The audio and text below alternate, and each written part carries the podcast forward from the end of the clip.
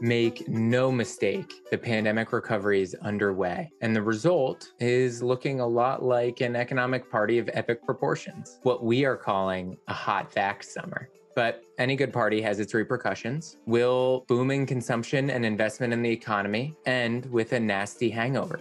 Here's what matters.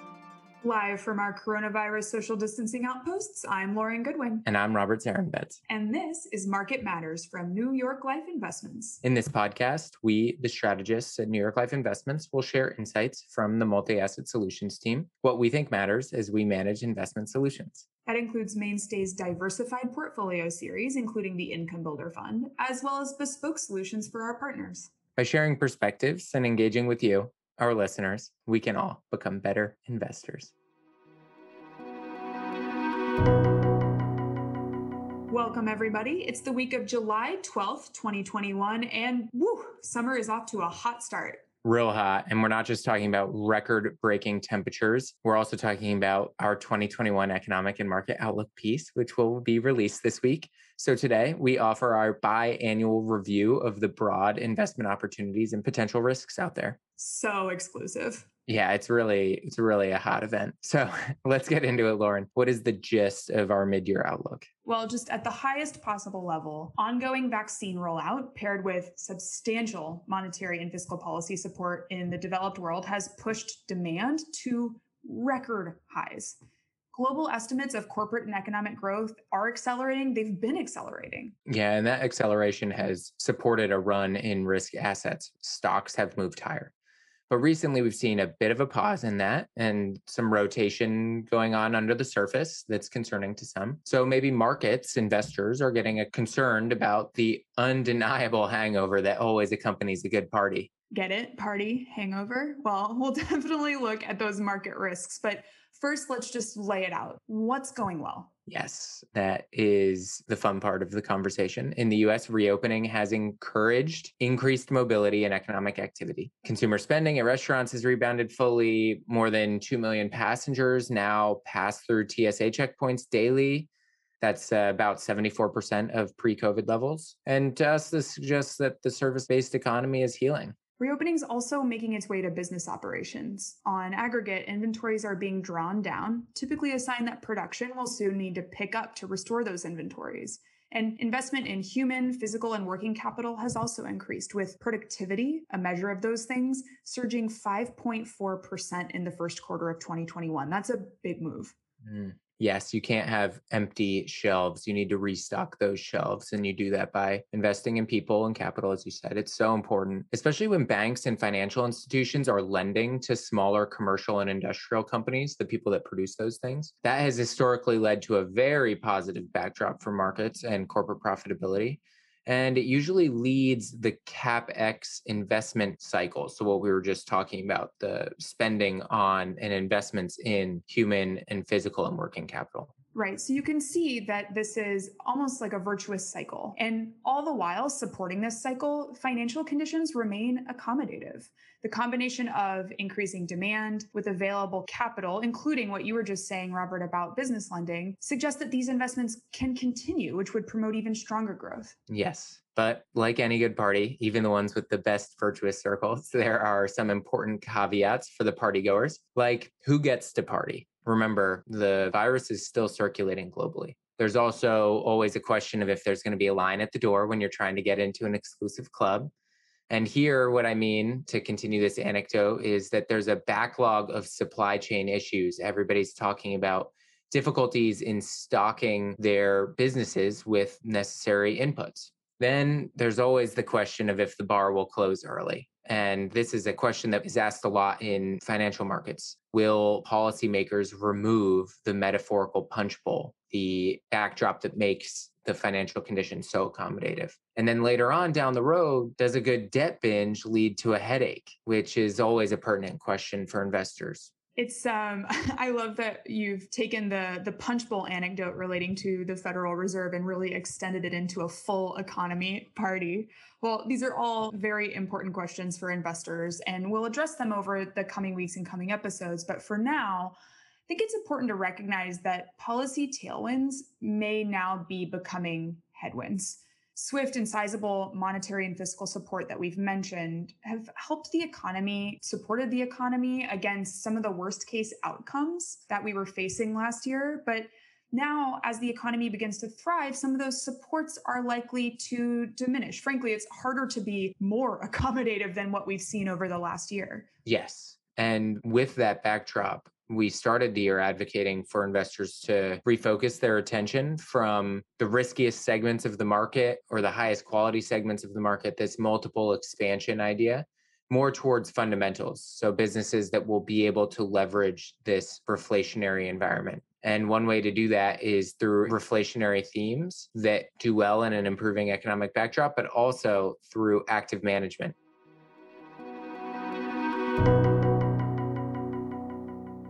That makes an excellent time to bring in the Portfolio Pause, a segment of the program where we share an investment idea. And today, I want to focus on those four reflationary themes that you mentioned about the outlook small caps, infrastructure, floating rate, and strategic bonds. Wow. Okay. So the tactical and strategic allocation for today's low rate environment. There are two equity themes there small caps and infrastructure, and two fixed income themes. Let's start off with the equity stuff and let's do smaller companies, small cap equity. We are tactically tilting towards these smaller companies because of the reflationary environment. And since 1926, small cap companies operating in their often niche markets have historically provided investors with a stronger chance of delivering inflation beating returns there's many reasons that this might be the case, but one that I can think of right now is that perhaps small caps may be more willing and more able, these smaller companies, to pass inflation on to its consumers in the form of higher prices.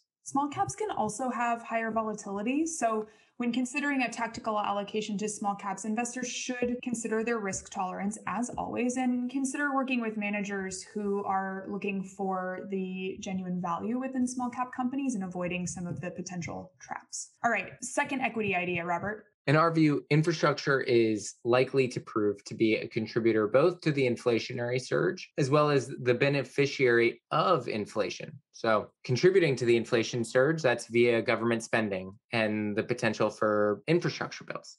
On the beneficiary side, infrastructure is this sort of tangible asset that has the potential to hold its value well if prices are increasing. And that's because the assets are based on contractually driven, inflation linked revenue growth. I really like both of those ideas, harnessing the economic side of the recovery and the policy side too. Yes. So, Lauren, why don't you share those fixed income ideas and keep us moving forward? Sure. Well, on the fixed income side of things, we talked about floating rate bonds as well as multi sector or strategic bonds. And starting with floating rate bonds, this is an asset class that tends to benefit from both the potential for tightening monetary policy in the future as well as strong corporate fundamentals amidst a booming economy. Very true. And with the normal Fed meetings, jobs reports, inflation data, and the Jackson Hole Monetary Policy Forum all coming up this summer, there's lots of opportunities for rates volatility, particularly higher short term interest rates. You said it. And Despite the higher global bond yields that have come from this crisis, we expect that when considering the floating rate bond idea, we'll still have a world full of pretty low yielding bonds compared to historical averages. Nearly $13 trillion 13 trillion with a T of global bonds yield less than zero. That's 20% of global bond volume, really an astonishing number. And with a challenging backdrop for investing, we believe that diversifying across broader fixed income sectors could be helpful in building a positive real return value. So, this is getting into that second idea related to multi sector bond investing. An unconstrained approach can help manage these risks through diversified sources of alpha like liquidity and market structure, sector and geographical rotations, and bottom up security selection and market dislocation. There you have it. Four high conviction ideas for what is likely to be a very interesting second half of the year.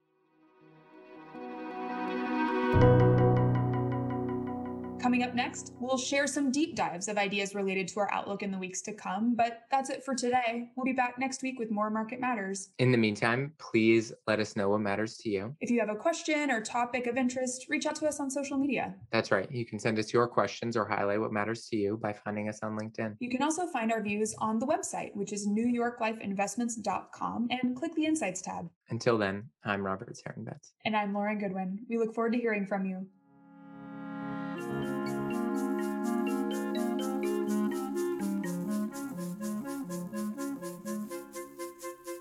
Our podcast is produced by Milo Benamont, and our music was composed by the fabulous Zach Young. I'll now read our disclosures from compliance. For more information about mainstay funds, call 1 800 624 6782 for a prospectus or summary prospectus.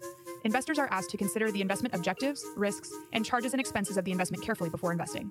The prospectus or summary prospectus contains this and other information about the investment company. Please read the prospectus or summary prospectus carefully before investing. There's no assurance that the investment objectives will be met. Past performance is no guarantee of future results, which will vary. All investments are subject to market risk and will fluctuate in value. This material represents an assessment of the market environment as of a specific date. It is subject to change and is not intended to be a forecast of future events or a guarantee of future results. This information should not be relied upon by the reader as research or investment advice regarding the funds or any issuer or security in particular. The strategies discussed are strictly for illustrative and educational purposes and are not a recommendation, offer, or solicitation to buy or sell any securities or to adopt any investment strategy. There is no guarantee that any strategies discussed will be effective. This material contains general information only and does not take into account an individual's financial circumstances. This information should not be relied upon as a primary basis for an investment decision. Rather, an assessment should be made as to whether the information is appropriate in individual circumstances, and consideration should be given to talking to a financial advisor before making an investment decision. New York Life Investments is both a service mark and the common trade name of certain investment advisors affiliated with the New York Life Insurance Company. The mainstay funds are managed by New York Life Investment Management LLC and distributed by NY Life Distributors LLC, 30 Hudson Street, Jersey City, New Jersey 07302, a wholly owned subsidiary of New York Life Insurance Company. NY Life Distributors LLC is a member of FINRA SIPC.